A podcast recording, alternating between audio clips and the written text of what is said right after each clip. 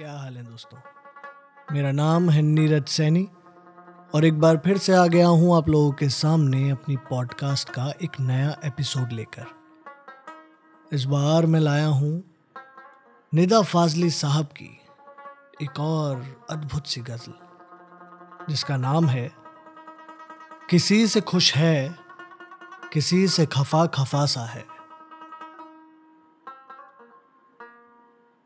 किसी से खुश है किसी से खफा खफा सा है, वह शहर में अभी शायद नया नया सा है। न जाने कितने बदन वो पहन के लेटा है, बहुत करीब है फिर भी छुपा छुपा सा है।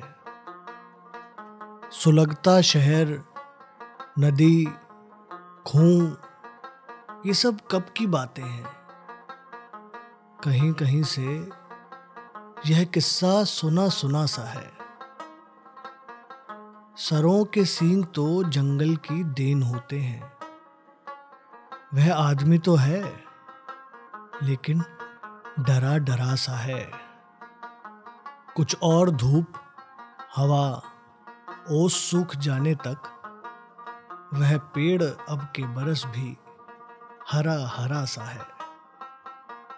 किसी से खुश है किसी से खफा खफा सा है, वह शहर में अभी शायद नया नया सा है। धन्यवाद।